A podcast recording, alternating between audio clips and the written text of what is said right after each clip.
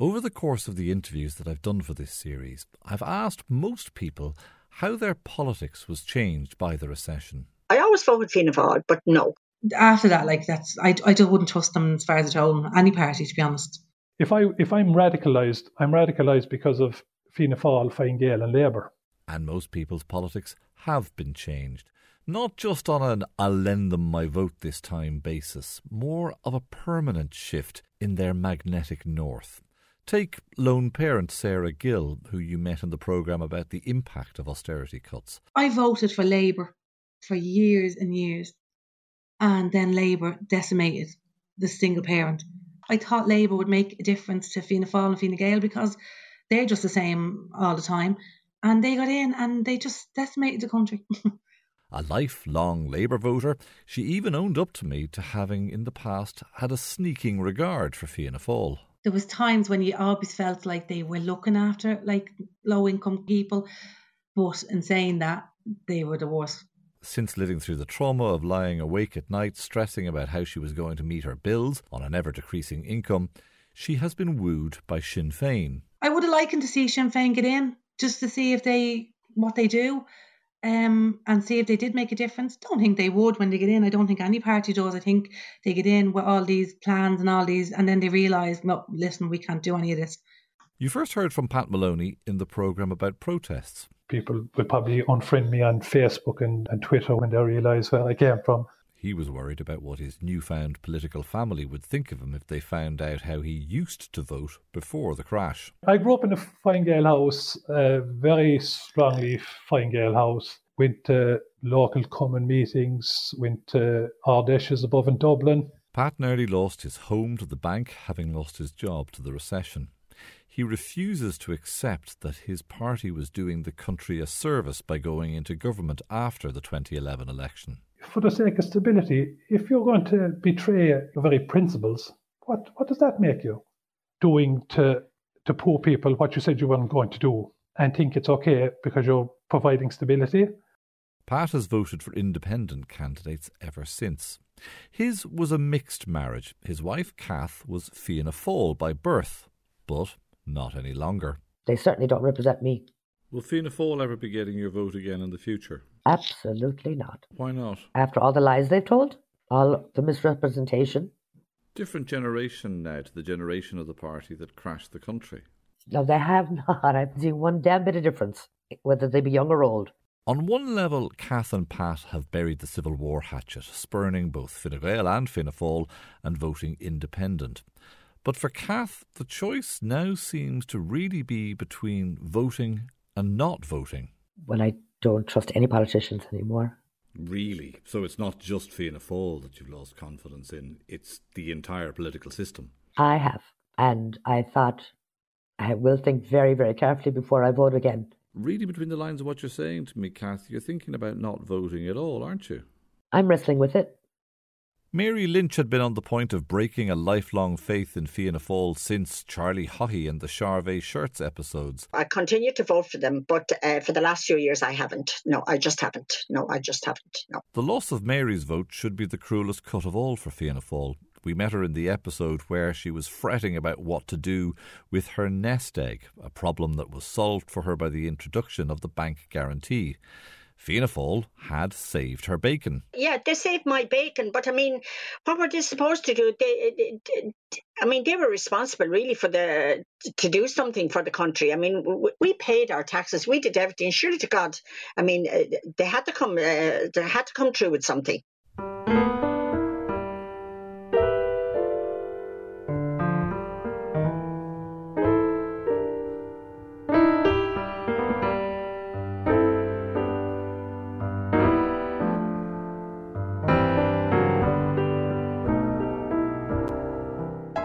Singing the blues again, because that's what we've been singing since the start. But maybe it's not the right music for our national mood. Maybe the ending of the old order is a cause for a change of tune to something much more upbeat.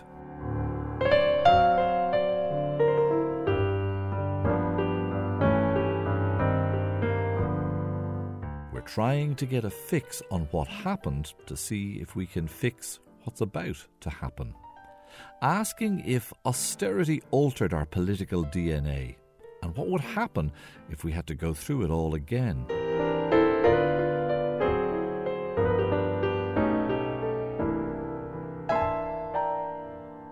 Did the crash make us stop voting the same way that our mums and dads did?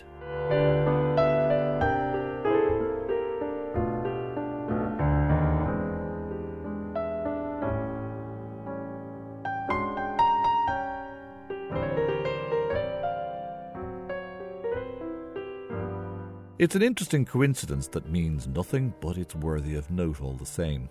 This day, 10 years ago, we voted in a general election just as the IMF and ECB had taken over the running of the country.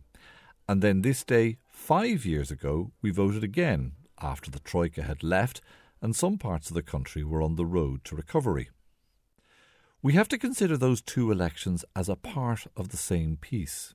The first ended Fianna Fáil's grip on power, perhaps permanently, and the second ended the dominance of the big three, probably forever. And it's all because of Anne McMahon, or people like her. I had been a Labour supporter since I could first vote when I was 18.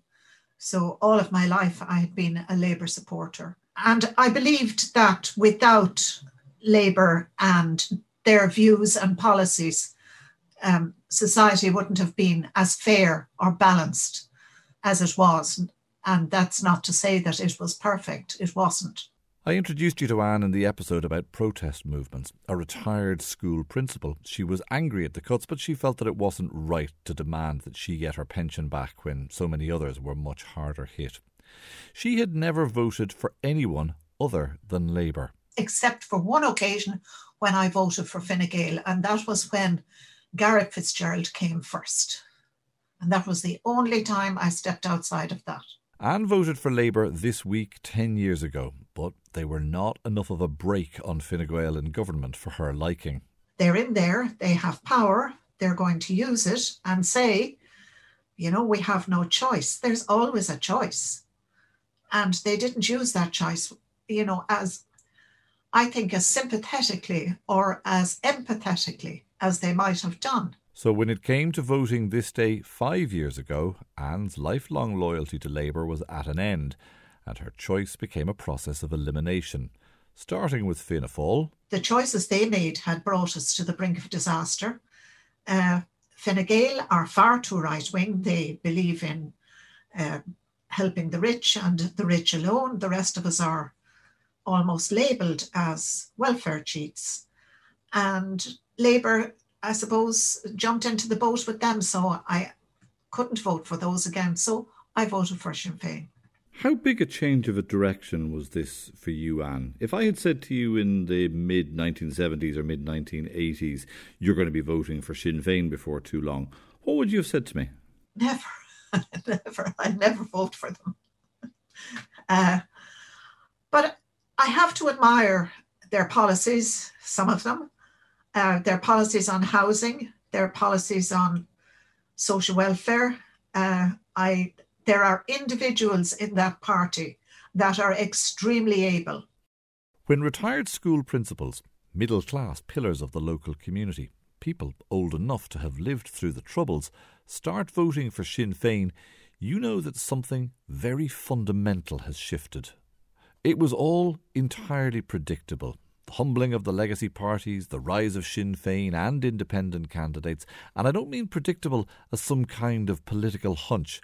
I mean as a matter of science. In political science, there is also a long standing discussion on whether or not unpopular reforms that do have a negative effect on government popularity or um, electoral success of parties in government that's Professor Evelyne Hübscher from the Central European University in Vienna. She studied the outcomes of 166 elections since 1980 where different degrees of austerity had been imposed by governments seeking re election. I think a general pattern that we find is austerity leads to a decline in the vote share of mainstream parties, so the mainstream center left and center right, or as a mirror image, so to say, an increase in the vote share of non mainstream parties. And if the government is a coalition of both the centre right and centre left, then support transfers to smaller, more extreme parties of the left and right. When both mainstream parties of the centre left and the centre right propose to implement uh, austerity, the flight to the left and to the right ends of the spectrum is particularly pronounced. Kath Queally wasn't alone in feeling like not voting. Living through austerity does that to everyone. What we also find is that turnout declines after spells of austerity. Turnout here dropped by 4% in the first election after the Troika had left. And there is also an increase in the vote share of non mainstream parties. 13% to smaller parties in our case. And we weren't alone in electing independent candidates for every day of the week either. The pattern also holds for, for Ireland that we see the increase in votes for independent is in line with what we find for other countries. And the more austere your austerity, the more noticeable all of this becomes. We definitely see that austerity packages that, that are bigger four or five percent of the GDP do have a more impact on the increase in polarization. We went for 20% of GDP. And in blaming Labour more than Fine Gael or the Greens more than Fianna Fáil for what went wrong in government, Anne McMahon was just following a well worn post austerity path to the polling station. The junior partner has been punished uh, disproportionate, being part of, of governments that implemented harsh measures. However unique we may feel we are, when the petri dish of Irish politics is placed under the political scientist's microscope, we fragmented and polarised and punished and polled in a manner that was almost predetermined. Austerity, conclude the scientists, radicalises people. I want somebody who's going to be a little radical or a lot radical and fix the health service, fix the housing situation. Somebody who has a notion of why it doesn't work and just get to it and fix it. And on a scale of 1 to 10, 10 being the government is always the government no matter what party gets elected, how similar do you think Sinn Féin might end up being in government to Fianna Fáil or Fine Gael or Labour? Do you know, I'd even put it up there as an 8 because, because the system has to change as well.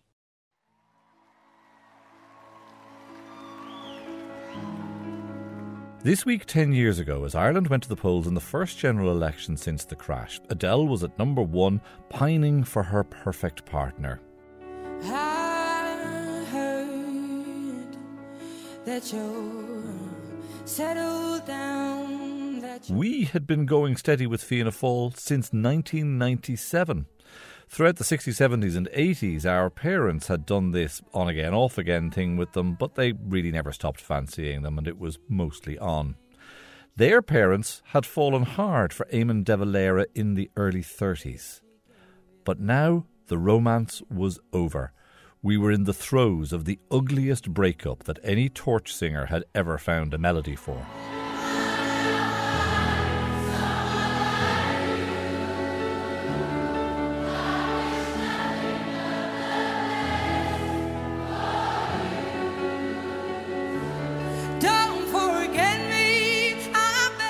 I know I'm going to get some abuse on doors. Um, it happens even in the good times. But what was different this time was the level of the anger and the level of the anger from the kind of doors that you would never expect it to get it from, from a Fianna Fáil perspective. Ken Curtin is now a member of the Social Democrats, but in 2011, and for many years before, he had been an active member of Fianna Fáil. Ken knew the party was goosed in that election after he knocked on a prison officer's door when you're a Fianna Fáil canvasser, some of the nicest doors to knock on usually are public servants, prison officers, Gardaí, people in those kind of professions tend to vote strongly Fianna Fáil. There was huge anger and, and venom in what he was saying about the party. He felt like everything we did the previous with the Troika and things was a personal attack on him and his family. And there was a fair degree that, bit from nurses, people in the kind of professions that were a huge part in Fianna Fáil's electoral success up until that point. Never mind, I'll find someone like you. I wish nothing but the best for you. Even back in the glory days of single party government, three out of every five doors that a Fianna Fáil canvasser knocked on would say, no thank you very much. But the hostility towards Fianna Fáil went so far past those numbers now, it felt like the electorate was consciously amputating a limb. Suddenly it became popular to be critical of Fianna Fáil. In the past, you know, it was almost like, you know, it was kind of the, the scenario of um, the church, Fianna Fáil, the GAA. There were certain certain things you were never critical of in this country. And Fianna Fáil was one of those things where suddenly it was almost seen as it, it had gone full circle, like it was almost strange not to be critical of it. Stranger still, we were so critical of Fianna Fáil that when someone from the Labour Party showed up asking for our vote, we still wanted to rant about Fianna Fáil. Well, from the beginning, it was very obvious that it was going to be a good election for the party because the ill feeling towards Fianna Fáil and the Greens was was palpable. I mean, there, there was it was there was people spouting hatred on the doorsteps towards them. Tom Carroll was canvassing for Labour in North Dublin, but the elation, if you like, was was tinged to a certain degree because there were a lot of people who who were coming to the doors, mothers in particular, who had you know very sad stories to tell about their children who a few years previously had been earning big money they decided to get mortgages and buy an apartment or a house, sometimes with a partner. And now these people were possibly back living with their parents again. Or, unfortunately, very many of them had emigrated at that time. Did all of that negative feeling towards the Green Party give you a moment's pause, though, Tom? Because you must have been thinking, that's going to be us in four or five years' time. Yes. you know, I've been around for so long. Like any time we go into government, we get hammered when we come out. Five winters later, Tom was again knocking on doors in the 2016 general election campaign. And what a difference a single electoral cycle makes. Where there had been a warm embrace, now Labour was getting what Fianna Fáil had got the last time out. Right up to and including being assaulted. That was um, a situation where I knocked on a door. Uh, I knew the family. I didn't know the actual guy who answered the door. And when I announced that I was from the Labour Party. He literally lunged at me, shouting all sorts of abuse. Fortunately, his brother, who would, who would be the member of the family I would know best, was there right behind him and literally dragged him off. Well, hang on, Tom. Have I got this right? Are you telling me that what prompted this assault, what set him off, was literally the two words Labour Party? Yes. And of all, all you know, yeah, I'll just I'll, I'll leave it at that. That they were obviously the two words that set him off. If we knew in 2011 and 2016 elections who we didn't want, we hadn't quite worked out who our someone like you was. I think people seen the alternative government in 2011 in, in the shape of Fine Gael and Labour I think a lot of people had their mind made up that that's who they were going to vote for. Seamus Haslett was canvassing for Sinn Féin in West Dublin in those elections. It was a bit of a head scratcher for him that the increasingly warmer reception he was getting on the doorstep wasn't getting reflected in what way people cast their votes. They were polling uh, in and around sort of 19 and 20 percent two or three weeks before that election. Um, and I, I know I, I think uh, I think the, uh, the the establishment parties got their act together and said, okay, let's uh, let's let's turn our guns on, on, on these guys and see can we pull them down yeah. a bit. Obviously, by last year's election, Sinn Féin overcame that hesitancy in people's minds, but we took our time in getting there. On the ground, Sinn Féin moved their canvassing into parts of constituencies that they hadn't reached before. Not so much the leafy roads that they used to leave to Fine Gael and Fianna Fáil, as a case of all of the roads being a little less leafy than before even if you looked at our policy platform, we were tailoring a message to people whose combined income was less than 100,000 euros. So, you know, that, that, that covers quite a, quite a lot of the ground. You know, I would say 80% of the constituency um, would have been would, would have been up for, for, for us in terms of, of, of, ground that you would you would you would you would target to, to canvas. So there would have been roads then that you would have been literally turning up on for the first time in 2016. What kind of a reception did you get? I, I think what you were beginning to sense was, you know, that uh, a lot of your traditional bases were kind of a little bit in the bag, and you know that gave you extra capacity to say, look, at we don't really need to work this grant too hard. You know, I think these guys are they're up for voting for us this time, certainly in the 2020 election.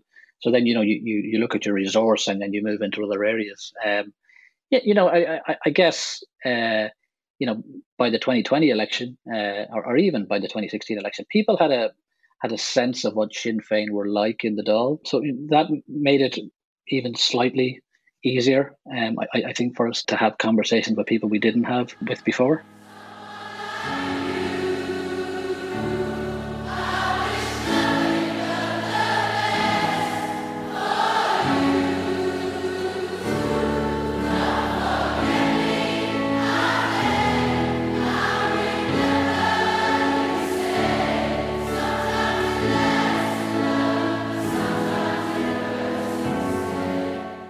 The fortunes of individual parties will, of course, continue to wax and wane.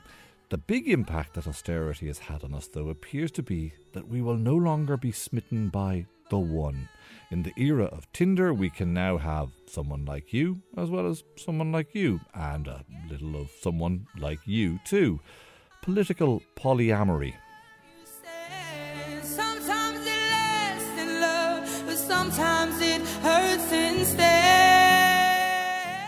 There's another issue about our post austerity politics, something that didn't happen that is as worth discussing as most of the things that did, something that we didn't become in response to austerity. As both Labour and Tory governments in Britain pursued austerity policies, the UK became ever more obsessed with immigration and race. People from all parties here say that that was only ever very rarely an issue on any doorstep. I, I think decency is part of the makeup of an awful lot of people in this country, a, a huge majority of the people. And I think that is why it, you didn't have a situation where, you know, rather than blame, you know, our own people, that they would turn on foreigners. But, you know, that didn't happen. People usually tend to blame immigrants and refugees for these problems instead of finding solutions to these problems. Razan Ibrahim is an Irish woman. She voted for the first time last year, having arrived here from Syria in 2011. Since then, she watched each of the last three elections with mounting anxiety. She works in Storyful, so she sees what is going on in the murkier parts of social media. People usually tend to blame immigrants and refugees for these problems instead of finding solutions to these problems. And in Ireland, we have been facing a home crisis, health crisis, and other issues. So um, sometimes, actually, I had my doubt that people will blame the wrong uh, group of people. You get me? Did you, I wonder though, look at Britain and think that could happen here in Ireland as well? People could become obsessed with immigration in the same way as they have. Um, Ireland is not England or the UK. Irish people are not like English people. Uh, there is big difference, and I believe Irish people are more compassionate, more welcoming, more understanding of other cultures, and they are trying to include other cultures in the society. Let's not forget that Ireland is new to immigration, uh, whereas England has been like many years before Ireland. Ireland is new, and I think there is, in general, a positive sentiment Though there were, in all our most recent elections, candidates who flirted with racism or populist rhetoric on immigration, it was a cause for celebration among the immigrant community here that when the Irish people at large, in spite of everything that they had been through since the crash, voted, they rejected what these people stood for. The results of the elections were fact, were an evidence that the Irish society in general is looking to something different, is looking to improve the society, to improve the health system, to improve the housing system in general. And uh, when the elections um, were announced, we saw that these people were almost zero represented. Almost zero represented, she said. Now, you can argue that there is institutional racism in this country in the form of direct provision, as Razan does, and nobody should be naive about the extent of racism here. But the overwhelming majority never embraced it as a solution to the problems caused by the crash.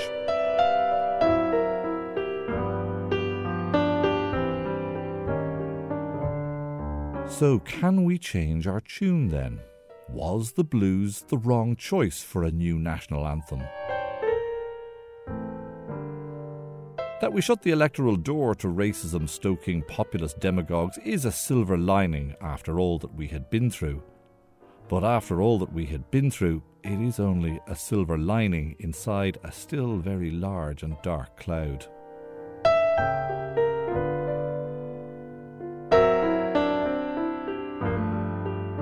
And the end of the two and a half party system? Well, that's blues for some and boogie woogie for others.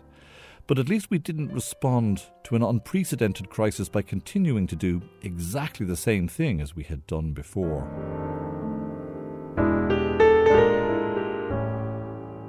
So maybe a change of tune before we finish won't be entirely out of the question. But we're not there yet.